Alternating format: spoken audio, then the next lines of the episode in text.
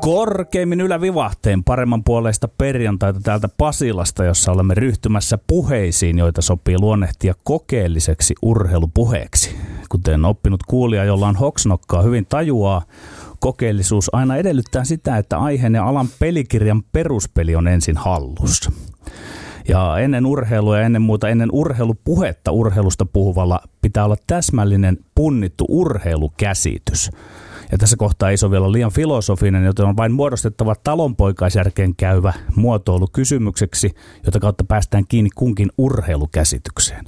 Ja siis näitä käsityksiähän on kaikkialla. Kirjallisuuskäsitys, kulttuurikäsitys, poliittinen käsitys, talouspoliittinen käsitys, ihmiskäsitys ja niin edelleen. Ja tällä samalla jatkumolla on urheilukäsitys. Urheilukäsityksen saa selville kysymällä 4 sanalla. Mitä on hyvä urheilu? Siis mitä on hyvä urheilu? Tuohon jokainen voi vastata vain omasta puolestaan. Kerron tässä nyt oman urheilukäsitykseni. Kuulija voi siellä sitten jäädä osaltaan pohtimaan urheilukäsitystään, eli sitä, mitä hänen mielestään on hyvä urheilu. Minä ajattelen sillä tavalla radikaalisti, että hyvä urheilu ei tarvitse katselijaa eikä kuuntelijaa. Niin muodoin urheilukäsitykseni peliä ei pelata yleisölle, vaan sitä pelaajat pelaavat itselleen, eikä painia painita yleisölle, vaan painijalle itselleen ja vastustajalle. Ja niin muodoin se painitaan sille itse painille. Seuraava opetus on sellainen raju, jossa kiellän itseni. Peliä ei pelata myöskään analyytikoille. Aitoa urheilua on, kun pojat ja tytöt painivat ja panevat keskenään pimeässä talvilassa pystyyn tossupalloottelun. Hyvässä urheilussa kaikki kaikessa on kilpailu voitosta. Sinänsä typerä voitontavoittelu pistää yrittämään ja parastaan piripinnassa. Hyvässä urheilussa ei kaikki pelaa eikä ole puolen pelin takuuta. Hyvässä urheilussa ei ole mitään katsomisen arvoista. Mieluummin kannattaa urheilla itse kuin katsoa. Jos urheilu ei olisi ammattini ja jos en olisi tiedemiesmäisen kiinnostunut viivelähdöistä peliteoreettisena kategoriana, en koskaan katsoisi yhtään urheilua. Esimerkiksi kesäolympialaisia en ole katsonut enää vuosikymmeniin. Talviolympialaisista olen tihrustanut vain yhtä lajia. Hyvä. Mitä on hyvä urheilu? Siitä on syytä ottaa täsmällinen oma lempiesimerkki. Olen 2 vaiheella. Joko A, se on hetki kun teen salilla rinnallevetoa tai maastavetoa. Tai se on, kun pelaan netissä sakkia aivan tuntematonta nimimerkkiä vastaan, joko pikapeliä tai normaalin matsin. Ähtärin semeikkaa vastaan on mukava pelata, mutta vielä kivempi on, kun ei tiedä vastustajaa. Sen vain näkee, että hän on USAsta tai Venäjältä tai Brasiliasta tai Sveitsistä tai mistä tahansa. Valitsen näistä 2 tämän sakin, en siis puntin nostoa. Anonyymi sakki on parasta urheilua, koska siinä on vain se urheilua ja ihmistä välittävä yksi tekijä, peli. Muuta ei ole, on vain peli. Säännöt, strategia, pelisuunnitelma, peli, osaaminen, virheet, pelin raaman kaari, voitto tai tappio tai tasapeli. Pelaamisen ilo, voiton riemu tai tappion tuoma hetkellinen tuska. Ja sen jälkeen analyysi tapahtuneesta ja uusi peli. Ja seuraava peli ja seuraava peli. Ja se omaa tasoa kuvaava eloluku siinä sakissa, se on mitä intiimeintä ja tärkeintä numerologista dataa, jonka merkityksellisyydelle vetää vertoa vain enintään ikäni. Numero 49. Oikeastaan jokaisen urheilujournalistin pitäisi ilmaista ja paljastaa urheilukäsityksensä. Tuossa äsken oli omaani. Tehkää hyvin. Meillä on täällä tänään vieraanamme vihdoin painija Petra Olli. Tervetuloa oikein niskalenkistä toivottaen. Kiitos paljon ja kiitos kun pyysitte mukaan. Joo, mites toi sun urheilukäsityksesi? Harjoitteletko ja painitko sinä itsellesi vai yleisölle vai sekä että? No se olikin paha kysymys, mutta kyllä kun sitä nyt vähän aikaa miettii, niin kyllähän urheilija itselleen urheilee, mutta onhan se mukava, kun yleisökin siitä nauttii ja elää niitä tunteita mukana.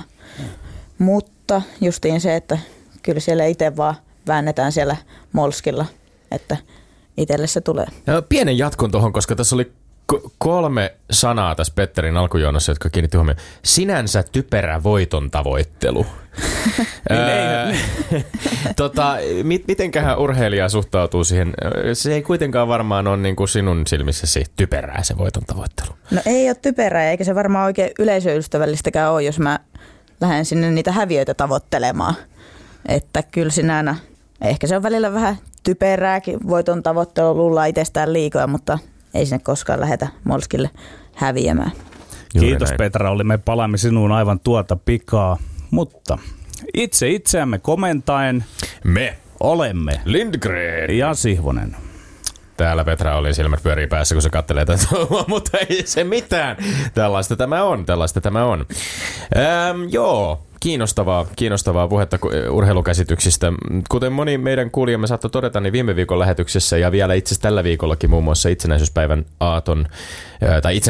aamuna uusitussa tasavallan presidentin haastattelussa ei kuultu perinteisiä Lindgrenin ja Sihvosen väittelykisoja. Meillä oli päätös selkeästi yhteinen, kun suuntana oli vierailu Mäntyniemeen, niin päätimme käyttää kaiken siellä saamamme ajan keskusteluun tasavallan presidentti Niinistön kanssa, eikä tuhlattu sitä tähän. Toki omalla tavalla aina yhtä juhlavaa ja meille tärkeään keskinäiseen räyhäämiseen. Mutta joka tapauksessa tästä Mäntyniemessä käydyn Suomi 100 urheilukeskustelun tuloksena oli jotain aika kiinnostavia ja rehellisiä tunnustuksia. Kuten muun muassa se, että tasavallan presidentti ilmaisi pelailleensa parikin kertaa jääkiekkoa Venäjän presidentti Putinin kanssa ja jatkoi, että ne ei kaikki ole julkisuuteenkaan päätyneet, se ei ole sen homman tarkoitus. Ja tämä kuului omasta mielestäni ihan ehdottomasti haastattelun kiinnostavimpia hetkiä. Voisi varmasti antaa myöskin politiikan toimittajille aihetta jatkokysymyksiin. Venäjä on tällä itsenäisyyden juhlavuoden juhlaviikolla ollut kovasti esillä kansainvälisessä urheilukeskustelussa, kun tiistaina saatiin kansainvälisen olympiakomitean päätös sulkea Venäjä Etelä-Korean talviolympialaisista. Tätä päätöstä on kutsuttu historialliseksi ja järisyttäväksi, ja muun muassa ensi kesän jalkapallon MM-kisojen järjestelyjä johtavalle varapääministeri ja ex-urheiluministeri Vitali Mutkolle annettiin KOK:n toimesta elinikäinen toimintakielto olympialaisissa. Myös Venäjän olympiakomitean puheenjohtaja Aleksander Zhukov on hyllytetty tehtävistään kansainvälisessä olympiakomiteassa. No nähtäväksi jää, että tuleeko jääkiekon olympiaturnaukseen silti osallistumaan ilman kansallisia tunnuksiaan pelaava Venäjän joukkue.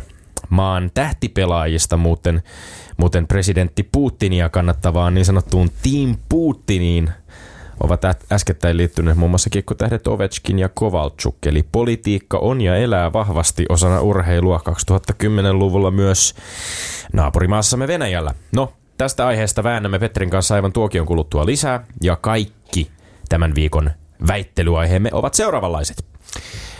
Aihe 1. Suomi kaatoi Kanadan ja voitti ringeten MM-kultaa. Onko laji aliarvostettu? Kyllä vai ei? 2.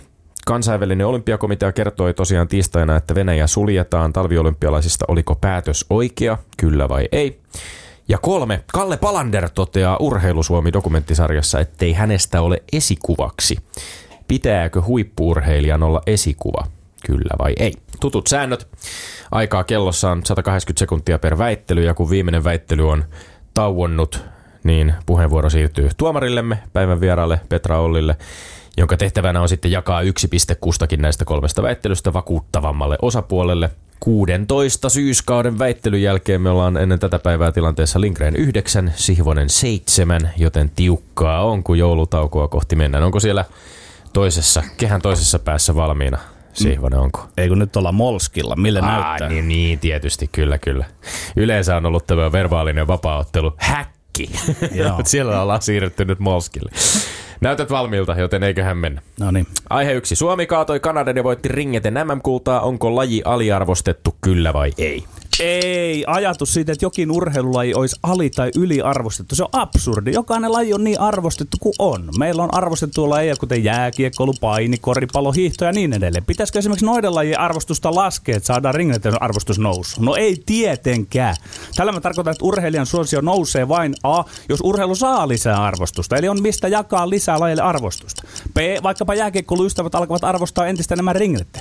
Mikä sinänsä on hieno laji. Tämä tapaus B vaan toteutuu, jos ringet kykenee osoittamaan sellaista vetovoimaa, että lätkän piiristä luonnollisella tavalla siirrytään sen arvostamisen piiriin. Toistan, ei ole yli- ja aliarvostettuja urheilulajeja. On aliarvostettu. Mä itse luotan ennen kaikkea lajin parissa urheilevien urheilijoiden todistukseen. Ja jos Suomen maailmanmestarijoukkueen huippupelaaja ratkaisevassa ottelussa tehot 5+1 tehnyt Anne Pohjola sanoo, että hänen mielestään laji on aliarvostettu, niin silloin se on aliarvostettu.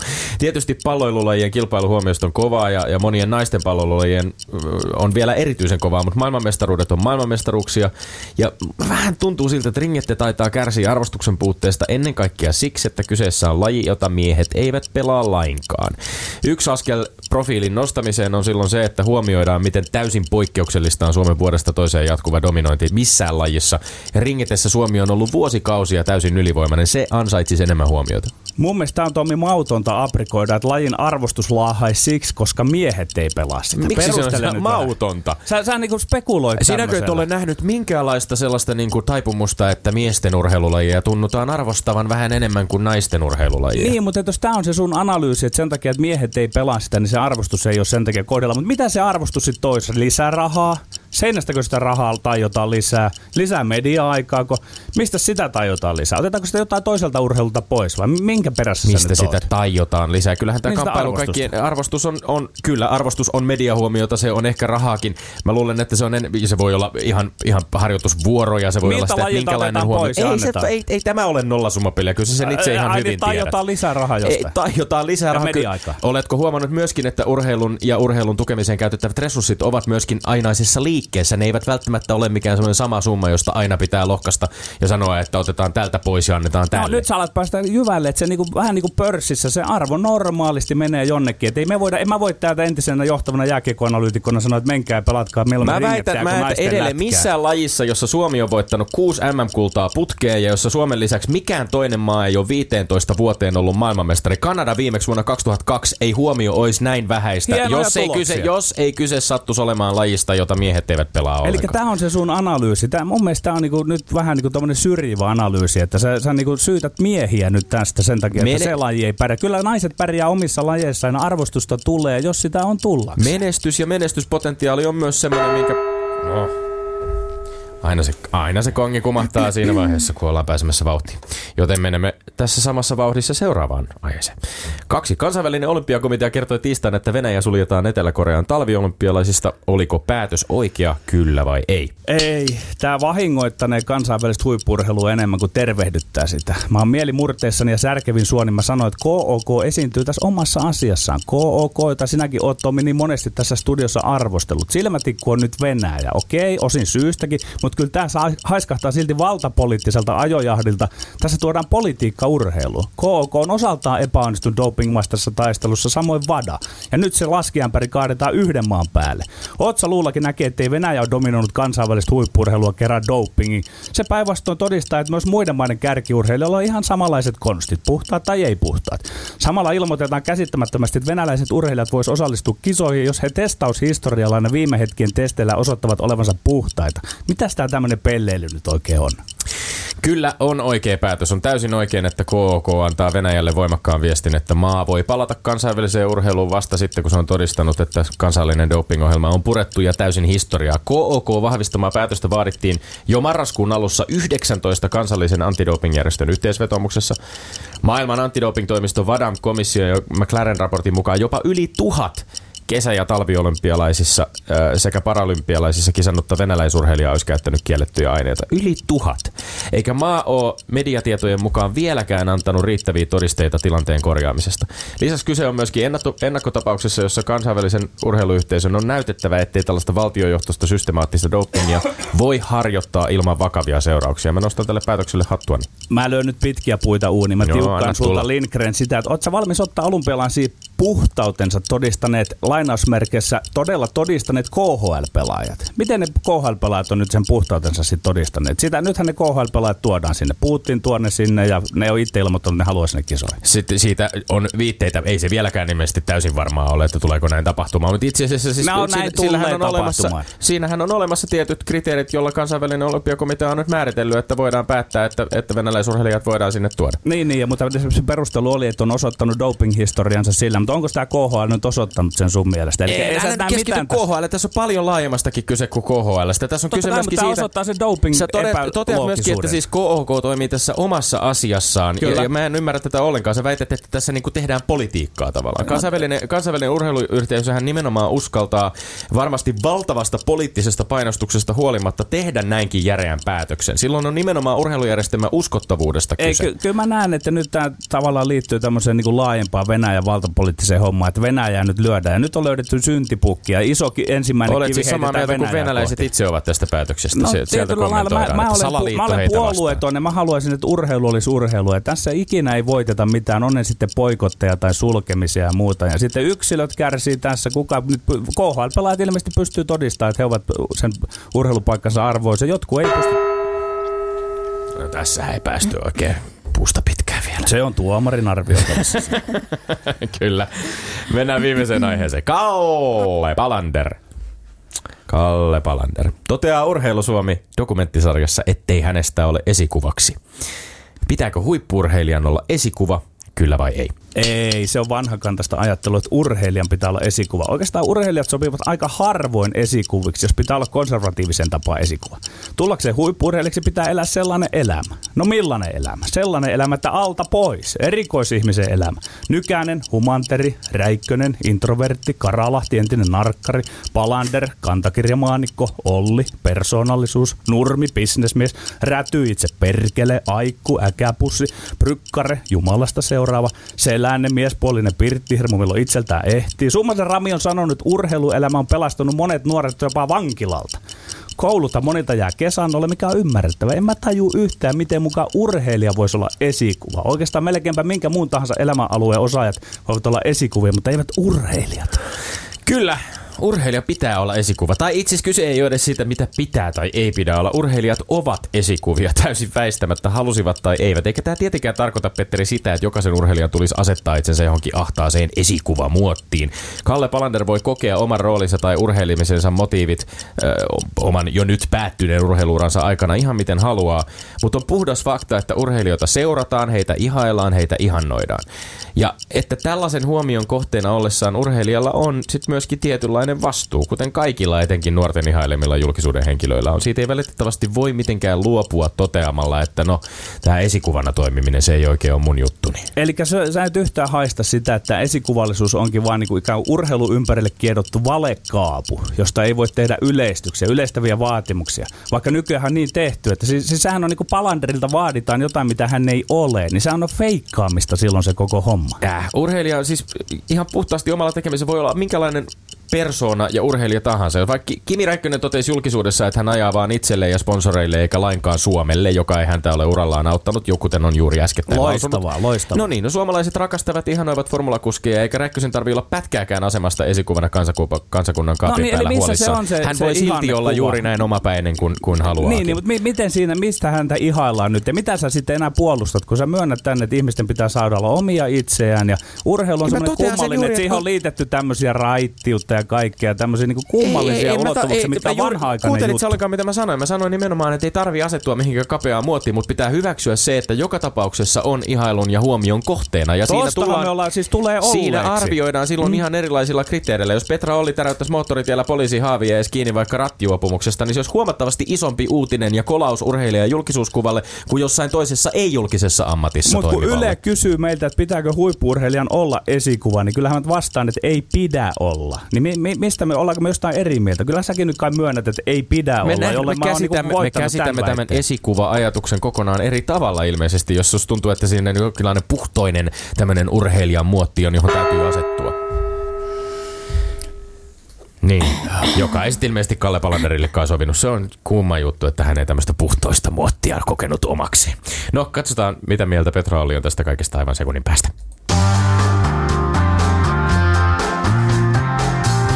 Puheessa Lindgren ja Sihvonen. Yes. Yleensä olemme Petra Olli edenneet niin, että tässä voidaan mennä missä järjestyksessä tahansa, käydään nämä yksitellen läpi, katsotaan mitä mieltä olet, kumpi oli niskan päällä kussakin kolmessa väittelyssä. Toimimmeko näin ihan kronologisesti 1, 2, 3 järjestyksessä? No mennään ihan ykkösestä alkaen. Joo, aluksi puhuttiin siis ringeten MM-kullasta ja lajien arvostamisesta. Joo, mielenkiintoinen väittely. Tässä kyllä tuli tekstiä kyllä ihan oikein urakalla ihan tässä muutaman minuutin sykkeellä. Ja kiva olla itse välillä tuomarin roolissa, että saa itse niinku ihan päättää voittajan. Näin niinku. Maton pinnassa joutuu tuomaripeliä liukumaan. Tuomaripeliä, mutta kyllä mä tästä ensimmäisestä antaisin pisteen Petterille.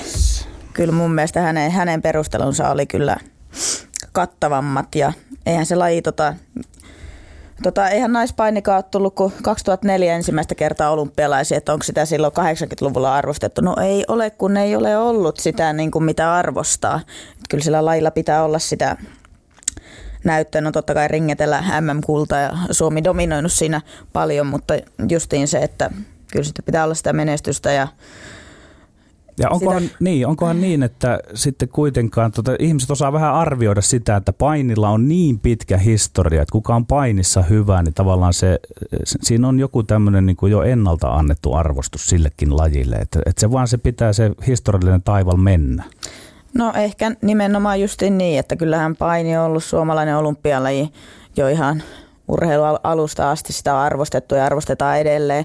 Ringetti tuoreempi laji, ehkä pitää mennä vielä muutama vuosikymmen eteenpäin, että sitten se on jo meillä ihan normaalissa päiväarvostuksessa mukana. Että kyllä se pitää olla historia ja ei meilläkään justin naispainilla olympialajina 13-vuotinen historia vasta takana, mutta kyllä mä koen ainakin, että naispainiakin jo ihan arvostetaan ihan hyvällä tasolla, mutta mitä se arvostus, onko se sitten jotain medianäkyvyyttä tai tällaista rahaa, en mä tiedä, sen saa kukaan, jokainen itse päättää, mutta totta kai laji-ihmiset lajissa kuin lajissa niin arvostaa.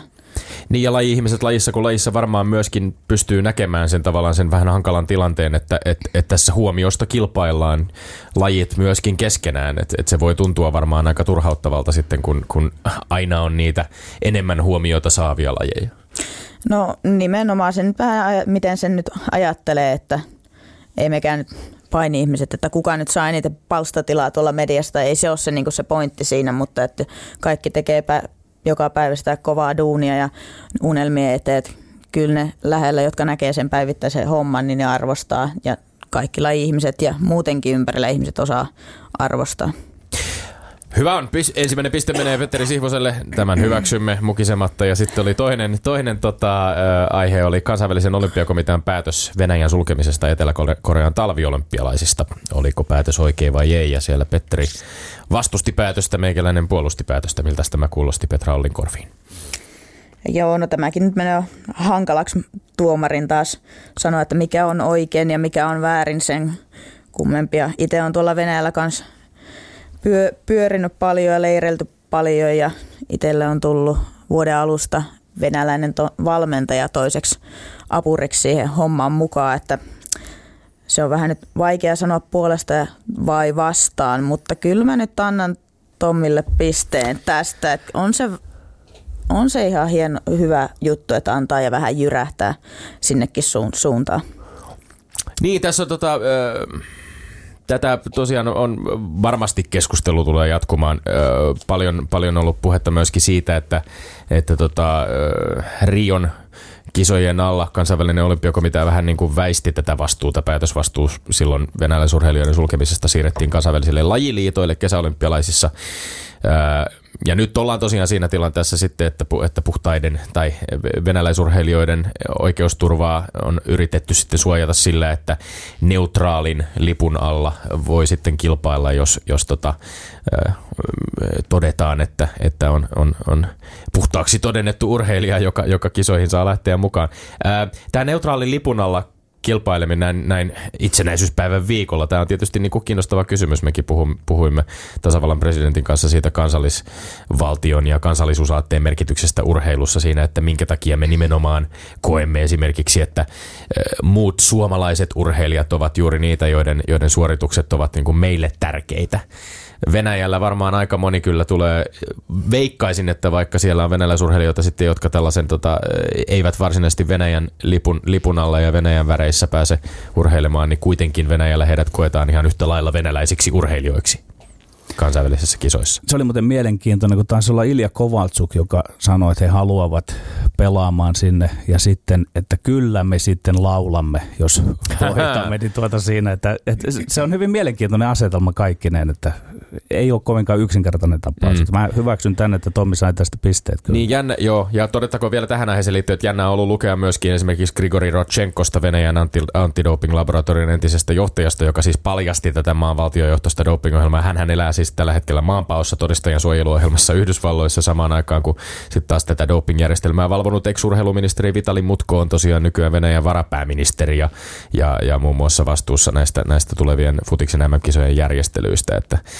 Rodchenko itse sanoi, että mikään ei Venäjällä muutu, ellei maa kanna täyttä vastuuta tapahtuneista. Hän on erikoinen hahmo muuten, jos Ikarus-niminen dokumentti tuolla Netflixin puolella kiinnostaa, niin suosittelen lämpimästi. Joo, mun tekee tähän väliin eli kysyä Petra Ollilta, kun nyt tämä piste meni Tommille jo, että, ja ei mihinkään näihin suhmuroihin liittyy, että sinä olet paljon siellä Venäjällä harjoitellut. No, onko se kova urheilumaa, huippu-urheilumaa urheilijan näkökulmasta?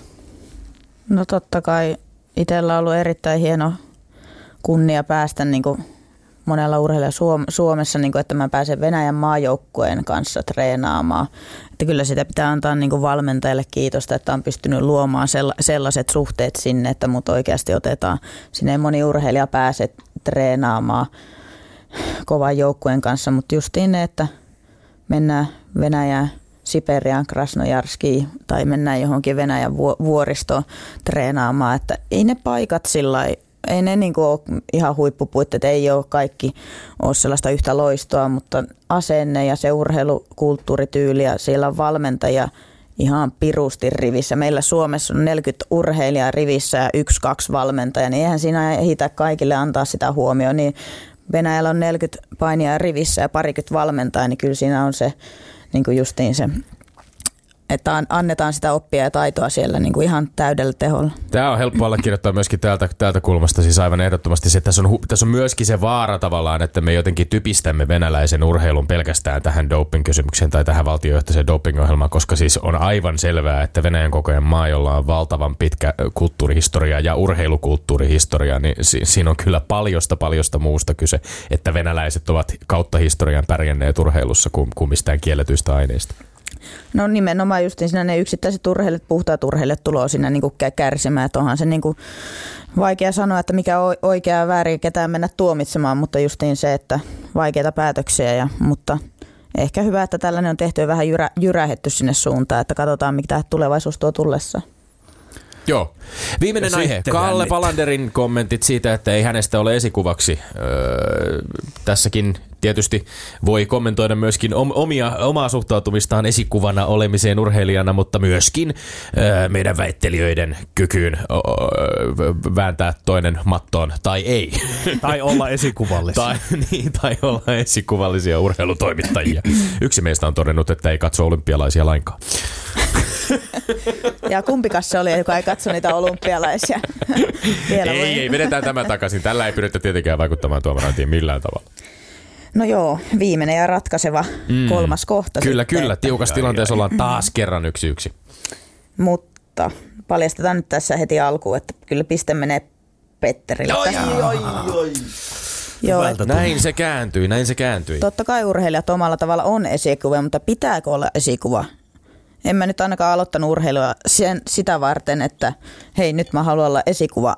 Niin kuin, totta kai mä haluan olla sellainen, jos joku haluaa ajatella, että mä oon hänelle esikuva, niin on se hienoa, mutta en mä sitä, niin kuin, että se on niin kuin urheilijoiden pakko olla esille. Siitä kuitenkin ehkä normaalit kansalaiset näkee mediassa vaan sen niin pienen puolen siitä niin kuin normaalista elämästä ja normaalista arjesta, että se on paljon muutakin. Jos mä tuolla hymyilen lehden palstalla, niin mä voi olla, että mä huon valmentajalle V-sanaa ja kaikkea siellä, että ei se ole ehkä sellaista nuorille hyvää esikuvaa niin kuin mallia, mutta kuitenkin, että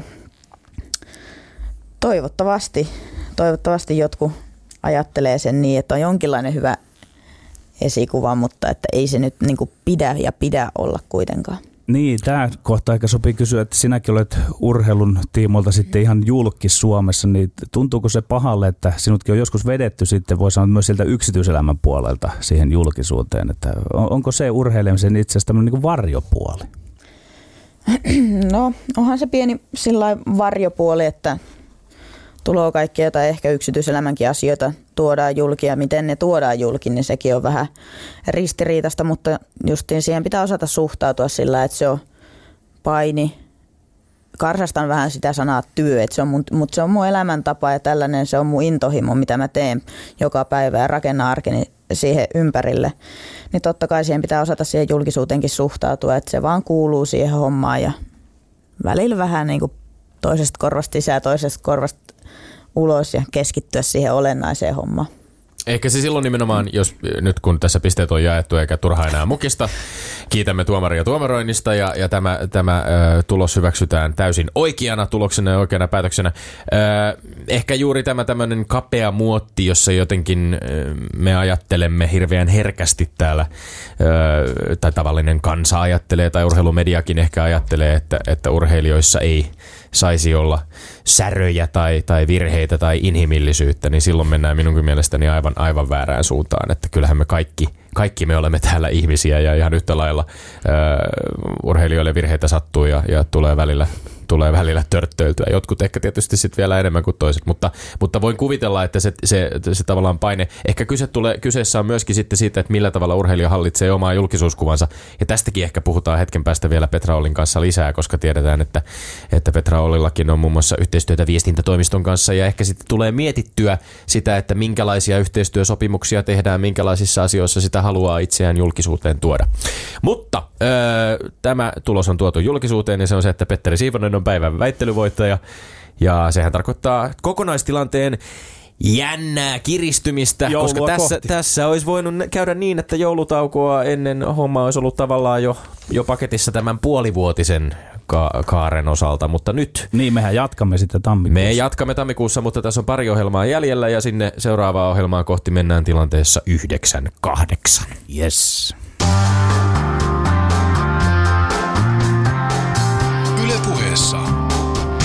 Lindgren ja Sihvonen. No niin, nyt voi heittää tuomarin takin tuonne jonnekin nurkkaan ja keskittyä olemaan urheilija. Tervetuloa vielä lämpimästi studioon painija Petra Olli. Lappajärven Veikkoja edustat. Olet paininut viime vuosina 58, 60, 63 kilogramman painoluokissa. Jos tässä nyt käydään läpi nämä päällimmäiset tunnetut saavutukset, EM-pronssia Vantaalla 2014 58-kilosissa, MM-hopeaa Las Vegasissa 2015 58-kilosissa, EM-kultaa Riikassa 2016 60 kilon sarjassa, myös 4 Euroopan mestaruutta alle 20-vuotiaissa, 2 alle 23-vuotiaiden EM-kultaa. Ihan tässä tällä viikolla näiden kaikkien saavutuksiesi takia varmaankin olit juhlimassa Linnanjuhlissa keskiviikkona 100-vuotiaasta Suomea. Me kysyttiin tosiaan tasavallan presidentti Niinistöltä viime viikon omassa tässä 100-vuotiaan Urheilu Suomen juhlalähetyksessämme siitä, että miksi suomalaisille urheilijat ja urheilijoiden menestys on niin tärkeää. Mitä sä itse, Petra Olli, ajattelet siitä tämmöisestä vähän niin kuin kollektiivisesta tavasta meidän kaikkien osallistua urheilijoiden tappioihin, mutta ennen kaikkea voittoihin? Eli kun Petra Olli painii, niin tavallaan me kaikki olemme osana sitä. Miltä se tuntuu? Edustatko sinä meitä? Joo, meillä on ihmeellinen kansa. Me ollaan oikein urheilukansaa, intohimosta sellaista ja... Onhan se, tai se on hauskaa ja jännä, että tietää, että tuolla ollaan maailmalla painimassa ja sitten koko Suomi seuraa ja on mukana. On niin voiton, mutta on myös niin tappionkin ja kyllä tulee sitä niin negatiivista kuin positiivistakin kommenttia, mutta se on jännä piirre meissä suomalaisista. Se urheilu on niin kuin se juttu ja on se hienoa, kun vetää nuo painirikot päälle ja siinä on Suomi leijona keskellä mahaa, niin on se jännä tunne ja tulee sellainen fiilis, että nyt Suomen leijonat lähtee taistoon. Olympiatasolla urheilijat, koetteko te paineita siitä, että ikään kuin siinä esitetään tai ollaan edustamassa koko Suomen kansaa? Jotkut urheilijat ovat siitä puhuneet, jotkut urheilujohtajat ovat puhuneet siitä, että pitäisi pyrkiä välttämään niitä paineita. Miten itse henkilökohtaisesti koet sen tilanteen? No en mä ehkä niistä niin kuin sillä lailla paineita ota, että kyllä se urheilija itselleen ne paineensa luo ja tietää, että mitkä on niin kuin tavoitteet ja mihin pystyy ja mihin pitäisi pystyä. Mutta ehkä se ottaa enemmänkin sellaisena positiivisena paineena, että tietää, että siellä on koko Suomen kansa takana toivomassa sitä menestystä meidän Suomelle. Ei pelkästään niin kuin painia Ollille, vaan niin kuin, että Suomi perkele nyt se meille sitä mitalia, että... Kyllähän sitä nyt tietysti varmaan se on jokaisen henkilökohtaisesti mietittävissä ja päätettävissä, että ottaako sitä liikaa paineita, mutta kyllä se urheilija itselleen ne paineet asettaa. No, tänä vuonna presidentin itsenäisyyspäivän vastaanotolla oli myös voimakas painotus urheiluun. Oli paljon todella runsaasti urheilijavieraita, ei pelkästään siis ihan tällaisia tuoreita voittajia, vaan myöskin tuolta vuosikymmenten varrelta. Oliko itsellä sellaisia jotain kohtaamisia tuolta linnanjuhlista, jotka ei erityisesti mieleen? No totta kai paljon urheilijoita siellä näkyy ja oli hienoa, että tällaisia sukupolvien kohtaamisia oli paljon nuoria. Mäkin oltiin siinä nuorten urheilijoiden kanssa piirissä, puhuttiin paljonko kelläkin on ikää. Mä olin 2-3 ja muut oli siinä 2-2 ja 19-18. Mulla tuli vähän vanha olo siinä vaiheessa, mutta oli tosi hienoa päästä sinne itse paikan päälle ja kyllähän se kun pääset Lasse Viréniä kättelemään ja pääset samaan kuvaan ja Ukkolan Perttiä kättelemään ja jututtelemaan siinä. Pertsa sanoi, että viimeksi on ollut 7-9 vuonna linnanjuhlissa, että mikä ei ole muuttunut, mutta Kekkosta ei vaan enää näy. Kyllä ne hauskoja veikkoja ja justiin tällaisia, että itse pitää näitä niin kuin vanhempia menestyneitä urheilijoita jonkinlaisena, no ehkä nyt niin kuin tässä on puhuttu vähän jonkinlaisena esikuvina ja katsonut heitä ylöspäin ja heidän tekemää työtä, niin osaa arvostaa ja hienoa päästä niin kuin näillä lähelle heitä tapaamaan. Ja onko tämä sitten niin kuin se jatkumo siinä, että ei siihen kauan mene, kun sinä olet joillekuille se esikuva? Niin, no niin kuin tässä nyt on puhuttu tästä esikuvaroolistakin jo enemmän, niin toivottavasti sitten, jos tulevaisuudessa ehkä sitten, kun rupeaa sitä 50 lähentelemään, että urheiluura alkaa olemaan jo takanapäin, niin joku pitää sitten, että on ollut jollekin nuorelle jonkinlainen esikuva. No tästä esikuvallisuudesta, oletko huomannut, että painisaleilla tyttöjä olisi enemmän, sanotaan niin kuin tämän sinun vaikutuksesi myötä? No kyllä ainakin niin kuin huomannut, että on ruvettu tuollaisia tyttöpainileirejä ja niihin enemmän myös panostamaan, että niihin saatu valmennuksellista apua ja on ryhmät ruvennut kasvamaan, että meillä ehkä tulee muun jälkeen siinä tulee muutaman vuoden sellainen, on hyviä lupaavia yksilöitä, mutta että sellaisia oikein kunnon ryppäitä, niin ei ole vielä ehkä pari vuoteen tulossa, mutta paljon alle 15-vuotisia tyttöjä, jotka vääntää ja ne on sitten varmaan niin kuin 10 vuoden päästä, niin toivottavasti tulee seuraavia Petra Olleja sieltä. Koetko sen jollain lailla tärkeäksi myöskin, kun puhutaan kamppailulajista, puhutaan painista, niin herkästi kuitenkin sitä ajattelee myöskin, että siinä on kyse tällaisten perinteisten sukupuoliroolien murtamisesta. Koetko, että se on niin kuin millään lailla itsellesi tärkeää, että myöskin jos ajattelee nimenomaan sitä, että mitä joku pieni tyttö alkaa harrastamaan, että sitä ei välttämättä ole pakotettava sellaiseen niin kuin kankeaan ajatteluun, että tytöille kuuluu tietyt lajit, pojille kuuluu tietyt lajit, vaan että tyttö voi esimerkiksi harrastaa ihan mitä tahansa. No joo, sitten itse omassakin nuoruudessa just niin kun kysyt, että mitä sä harrastat painia. No eihän tytöt nyt voi painia. Että miksi sä heitä vaan sitä keihästä, kun oli myös lahjakas keihäheittäjä nuorena, että sitä olisi pitänyt. Jotkut ajattelivat, että olisi sitä pitänyt jatkaa. Ja paini nyt...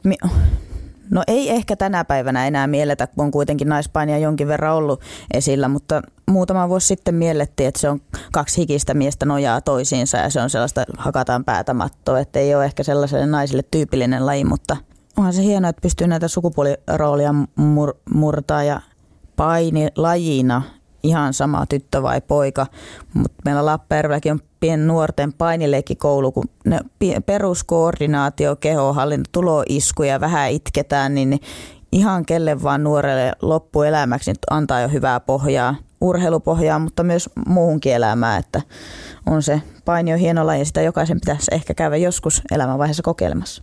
No Petra Olli, miksi paini? Minkä ikäisenä? Miten sinusta tuli painia?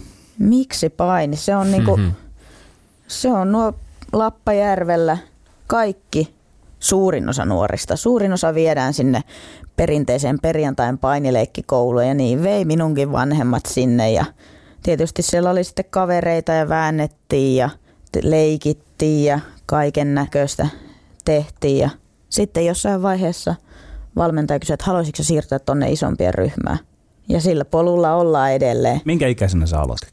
Ensimmäiset kisat mä oon käynyt 02, eli mä oon ollut 8-vuotias, eli varmaan joskus 6-7-vuotiaana on niin sinne painiselle ensimmäistä kertaa mennyt, että en ihan tarkalleen muista, mutta kyllä sitä nyt on tullut se 15 vuotta jo hakattua päätä mattoa ja väännettyä. Niin, ja sit, kuten totesit tuossa, niin ihan tosissasi myöskin heitit keihästä 15-vuotiaana, voitit vielä ikäluokka Suomen mestaruuden keihäheitossa, eli kohtuullisen vakavasti kyllä olet harjoitellut sitäkin lajia. Missä vaiheessa alkoi käydä selväksi, että paini on nimenomaan se sun oma laji eikä keihäheitto? Keihäheitto oli kans, no mitäs me tuolla Pohjanmaalla, kun painitaan ja heitetään keihästä ja vielä pelataan siinä sivussa pesäpalloakin. Oli kyllä erittäin rakas ja mukava laji, mutta siinä 15 kesäisenä sitten pääsin myös ensimmäistä kertaa painissa nuorten arvokisoihin, EM-kisoihin, ja sieltä tuli pronssia. Sitten oli näiden kisojen jälkeen oli ne keihä-SM-kisat. Kyllä siinä vaiheessa jo tuli sellainen, että hei, nyt pitää niinku, jos mä haluan jossain lajissa huipulle ja niin kuin halusinkin ja haluan edelleen, niin pitää vähän nyt päättää, että mihin tässä panostetaan, että mä nyt en voi keihästä heitellä ja heitellä akkoja molskilla, että jompikumpi on valittava, ja paini valikoitu, ja kyllä sen ehdolla oltiin jo useampi vuosi mentykin. Yle Puheessa Lindgren ja Sihvonen. Paini on vaikea laji. Mä näin joskus muutama, ehkä sanotaan 10-20 vuotta sitten semmoisen diagrammin, missä oli kuvattu niin, että yhtäällä on toisessa ääripäässä oli maratonari, se laji vaatii vaan kestävyyttä. Mutta sitten oli judo ja paini siellä ihan toisessa ääripäässä, missä pitää olla nopea, pitää olla voimakas, pitää olla koordinaatiota, pitää olla taitava, pitää olla maitohaponsietokyky ja niin edelleen. Kuinka vaikea laji se on saada tämä koko paletti haltuun? Onhan rehellisesti, no onhan se ihan pirun vaikea yrittää kaikkea näitä hallita samaan aikaan, mutta mä mielellä ehkä painin enemmänkin justiin sellainen taito, tekninen puoli, se osaaminen ja kuinka sä, vaikka et sä ois sarjan kaikista voimakkain, niin sä pystyt sillä taidolla, nopeudella taas niin kuin pärjäämään myös, mutta justiin se, että painijaksi ei tulla muuta kuin painimalla, että ei se auta, että mä tuolla punttisalilla vedän rautaa ihan mielettömästi, että kyllä siinä pitää päästä niiden vastustajien kanssa treenaamaan ja valmentajia ja kaikkien kanssa sitä painitaito ja niitä tilanteita koko ajan jauhaa niitä samoja tylsiä tilanteita päivästä toiseen, ja sitten kun mennään sinne molskille, kisamolskille, ja siellä tulee taas ihan uusi vastustaja, kun sä ekaa kertaa se saat vastustajasta otteen ja tunnet, että ei vitsi, nyt on taas tällainen vahva ja jäykkä kaveri, että siinä pitää osata käyttää sitä taitoa, miten mä painin tällaista vastustajaa vastaan, jos en mä vaikka voimalla pärjääkään. Eli hyvin pitkälti sitten improvisointiin nimenomaan niin kuin uusien vastustajien kohdalla, että mitä aseita otetaan käyttöön siinä tilanteessa? No nimenomaan, ja se, no mäkin nyt on niin monta vuotta ja samoja naamoja vastaan tuolla paininut, mutta sitten kun tulee se uusi vastustaja, niin kyllä se aina se ensikosketus siinä niin kuin huomaa, että mihin tämä matsi alkaa menemään, ja kun ensimmäinen erä 3 minuuttia on mennyt ja siinä tauolla valmentajalla on 30 tehokasta sekuntia aikaa antaa lisäneuvoja viimeiselle 3 minuutille, niin kyllä siinä vaiheessa on niin kuin matsi alkaa olemaan niin pitkälle, että on vähän päässyt tuntumaan, saanut siihen vastustajan jo. Entä sitten vanhat tai tutummat vastustajat, törmääkö usein sellaisiin tilanteisiin, että siellä molskilla sit huomaa, että ai piru viekö, että tässä onkin nyt, että ei mennytkään ihan niin kuin oli ajatellut, että tällä tyypillä onkin ehkä jotain uusia ässiä hihassa. Hihoja teillä ei ole, mutta... No joo, se varsinkin Suomessa ja nuorempana vielä, kun väännettiin samojen naamojen kanssa, niin ne ottelut oli sellaisia 1-1, 2-1. Tuli erittäin vähän pisteitä, ja varsinkin vielä kun treeneissäkin harjoiteltiin. Kaikki tietää, mitä toinen yrittää. Kun jo toinen ottaa tuosta hauviksen kohdalta kiinni, ahaa, sieltä tulee se palomiehen pyörää yritetään heittää. Osaa jo valmistautua siihen, että ne oli niinku kauheampia matseja sellaisia, kun molemmat tietää, mitä toiset tekee. Ja sitten se on se niinku justiin yksi tilanne, ja siihen ratkeaa koko ottelu. No kerros jotain sinun tämmöisiä niin kuin mielitekniikkoja. Sitten toki päävastustajasi tietävät. Petra Olli yrittää niitä, mutta tämä oli mielenkiintoisesti kuvattu, että tiedetään, mutta silti sitä haetaan. Mitä on jotain tekniikkoja? Kerro. Tästä käytiinkin valmentajan kanssa keskustelu, että mikä on Petra, mikä on niin kuin sun lempiliike? Mun lempiliike on ulkokautta jalkoihin meno. No se nyt on vähän vaikea tässä nyt selittää, mutta mikä taas on se toimivin liike? Mulla on sisäkautta jalkoihin meno, pää sisäpuolella. Niin, että mun lempiliikkeet on eriä, mitkä oikeasti toimii, mutta justiin niitä samoja jauhetaan edelleen, mitä 15 vuotta sitten aloitettiin jauhamaan. Että ei ne aina on sellaisia pieniä virheitä, mitä pitää korjata, ja käsiä asentoja ja pääasentoja. Se on niin pienestä kiinni just, että mikä sitten toimii sillä kisamolskina. Se voi olla ihan jotain muuta taas. Kun nyt ollaan tässä tavallaan sen painikokemuksen ja niiden tekniikoiden ytimessä, niin tekee mieli jotenkin kysyä myöskin, että pystytkö avaamaan maalikoille, ei painijoille, ollenkaan sitä kokemusta, että miltä se sitten siinä hetkessä tuntuu, kun ottelu käynnistyy ja käydään sen vastustajan kanssa kamppailemaan. Ja ehkä varsinkin sitten sellaisessa niin kuin parhaassa mahdollisessa tilassa, kun se oma ottelu sujuu juuri niin hyvin kuin se vaan voi sujua ja saa ehkä sitten sen vastustajan pihteihinsä ja dominoi vastustajaa. Vaikeahan se on niin kuin kuvailla tässä nyt niin kuin vaan pelkään ääneen perusteella, mutta tänä vuonnakin tuli sellainen yksi onnistuminen, mikä on jäänyt mieleen, että kun tuli Riossa, meni ihan päin sitä... Rinkkalaa. Juuri ja sitten ensimmäinen ottelu Rion jälkeen puoli vuotta Rion jälkeen mentiin Ruotsiin painimaan ja sillä tuli ylemmän sarja olympiahopeamitalisti valkovenäläinen vastaan. Kyllä siinä vaiheessa oli niin kasvatettua kiukkua sisällä ja sitten oltiin harjoiteltu vähän erilaisia juttuja ja sitten mä ajattelin, että nyt ladataan kaikki kiukku ja energia, mikä on ihmisen sisällä ja se matsi vaan 4-0 voitto siitä, se oli ihan täyttä hallintaa, mutta kyllä voi jestas, kun mä olin puhki. Mä en pakko mennä reenihallille makaamaan, että ravistelkaa mua. Kädet ihan kivikovat, mutta ei sitä siinä matsiaikana huomannut ollenkaan.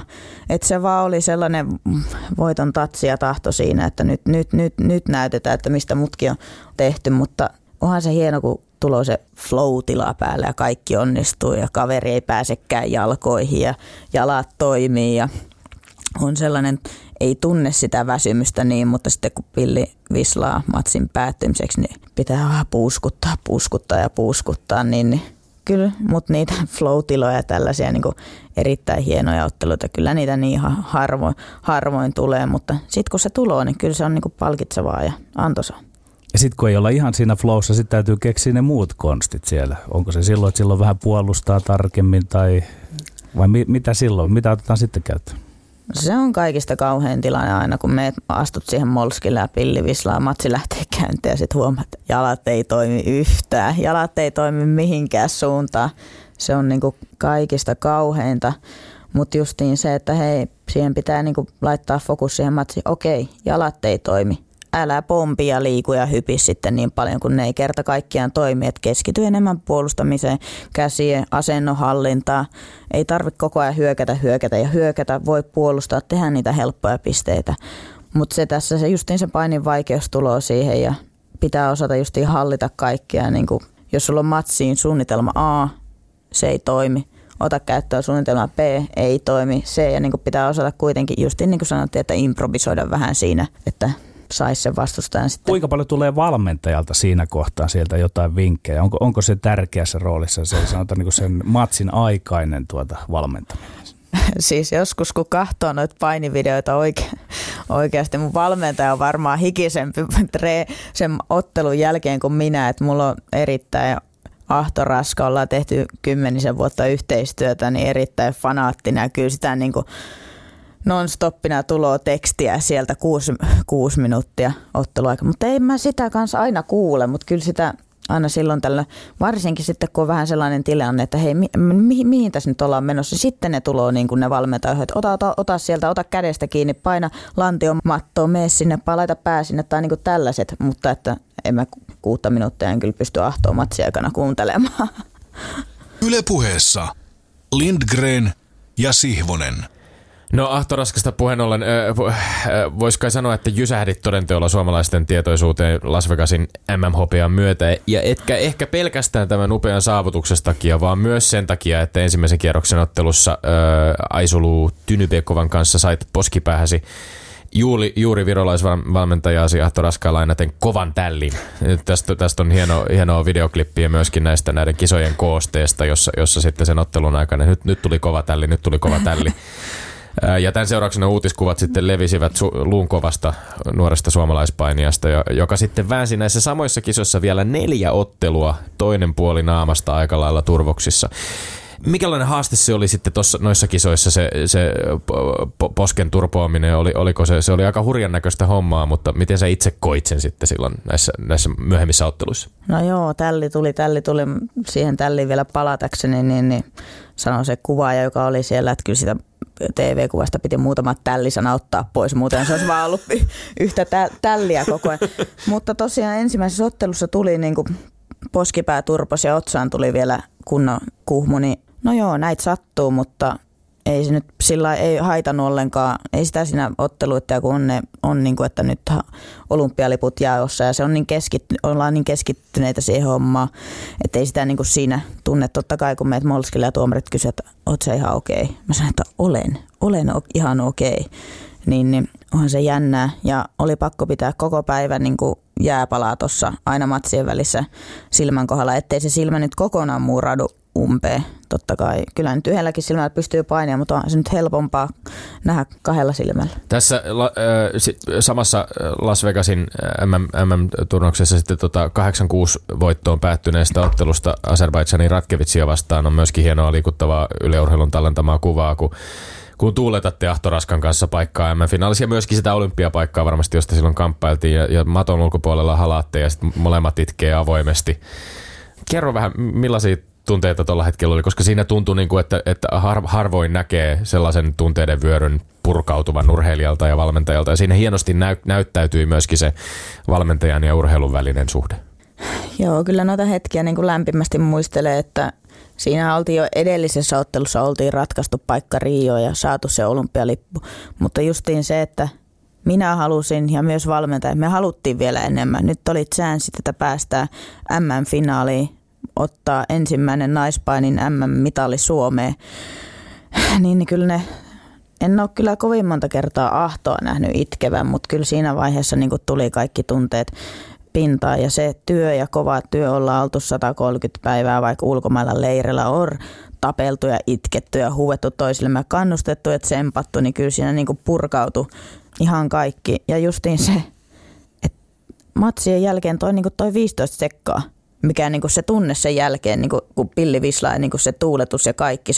Se on vaan se vitsin 15 sekkaa, minkä takia me urheilijat tehdään töitä. Sitten se niinku tasaantuu.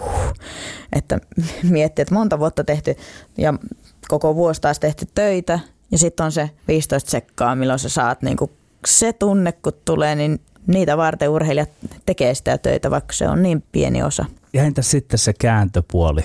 Sinut on nähty myös suremassa tappioita. Onko siinä itse asiassa niin kuin ihan samoista asioista kysymys? Nopeasti käy mielessä se pitkä työ ja sitten kun se nyt sillä kertaa meneekin pieleen, että samoista tunteista, mutta ikään kuin peilikuvana on vaan kysymys. No nimenomaan justiin, että on niitä ilohetkiä ja sitten niitä tappiohetkiä. Ihan sama molemmissa näköjään itketään me.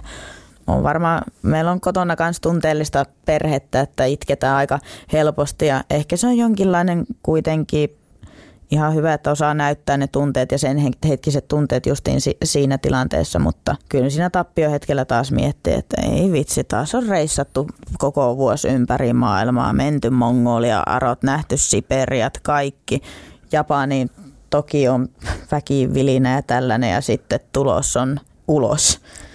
Mutta ei se työ sinne sieltä mihinkään katoa. Että urheilu on tällaista. Joskus voittaa, joskus häviää, vaikka aina lähteekin voittamaan. Että ne vaan pitää yrittää kans osata olla välillä itselle armollinen ja kääntää ne tappiohetket sitten opiksi ja voitoiksi. Ja aina uskoa ja luottaa siihen, että tulee vielä se päivä, milloin on, niin kuin Juha Tapion sanoi, minun vuoroni loistaa, niin siihen pitää uskoa. Jos ei siihen urheilija usko, jos ei siihen valmentaja usko, niin sitten sitä työtä on ihan turha tehdä. Sinun vuorosi loistaa. Tähtäätkö sinä, Petra, oli joskus siihen, että olet omassa painoluokassasi maailman paras painija? Kyllä. Se on niinku tarkoituksena, että 2016 tuli Euroopan mestaruus, 2015 MM-hopeaa ja nyt 2017 2-3 MM-kisoissa pari viikkoa sitten 2 matsia turpaa ja kotiin MM-10. Että kyllä tässä vielä niinku pitkä tie on sinne maailman ykköseksi, mutta sinne on selkeä tähtäin. Niin polvileikkauksen seurauksena aika poikkeuksellinen kausi myöskin ja varmasti suunnitelmat mennyt tavallaan uusiksi. Oliko noissa pari viikon takaisissa kisoissa myöskin osittain myöskin kyse siitä, että pääsee takaisin sinne kovimpiin mahdollisiin otteluihin ja ylipäänsä näkee, että polvi kestää? No joo, kyllä sen niin kuin lähdettiin testaamaan. Ei lähdetty testaamaan, kestääkö se polvi. Totta kai tiedettiin, että se on siinä kunnossa, että se kestää. Eihän sinne kisoihin muuten olisi lähdetty. Mutta justiin se, kun alkuvuodesta mietittiin suunnitelmia, että okei, toukokuun EM-kisat ja Pariisin MM-kisat syksyllä, ne on päätähtäimet. Toukokuussa, kun mun olisi pitänyt olla kisa Molskilla vääntämässä Euroopan mestaruudessa, mä oon polvileikkauksessa. MM-kisat jää väliin. Näitä 2/3 kisoja ei edes sillä vielä ajateltu siinä vaiheessa. No, pitkä kuntoutus, kesä meni ja tuli ja meni ja jumppailtiin, niin nyt vaikka kisat meni ihan penki alle, mutta nyt tässä vaiheessa voin sanoa, että positiivista polvi kesti, oli kovaa vääntöä. Se kesti hyvin ja kaikille antaa myös kiitos justiin siinä, että fyssarit ja kaikki, ketkä siinä oli mukana sitä kuntouttamassa, niin hienoa työtä. Ja hyvä, että oli nyt tässä vaiheessa nämä kisat, niin pystyy taas, niin kuin, nyt on ne kisamatsit otettu pois alta ajatellen taas ensi kevättä, tammikuuta ja tällaista, että ehkä helpommin pääsee taas lähtemään koville kansainvälisille leireille ja kovin kansainvälisiin kisoihin. Tavoitteena on maailmanmestaruus, olympiavoitto, tavoitteet on ja pysyy. Ahto Raska totesi Las Vegasin MM-painien kultamitalistin yhteensä 60 MM-kultaa ja 4 olympiakultaa voittaneen Japanin Kaori Ichon olevan oikeastaan jokaisella osa-alueella virheetön painija, hän kuvasi näin. Hävisit silloin Las Vegasissa selkein lukemin Kaori Icholle. Mitkä on ne asiat, jotka sinulle painijana teettävät sitten tällä hetkellä eniten työtä? Millä osa-alueella on vielä kehittävää, kun pyrit kohti varmasti samankaltaista täydellisyyttä painijan? No joo, kyllähän nyt aina urheilijalla joka osa-alueella aina pitää mennä yksi steppi eteenpäin joka vuosi ja sitä pyritään.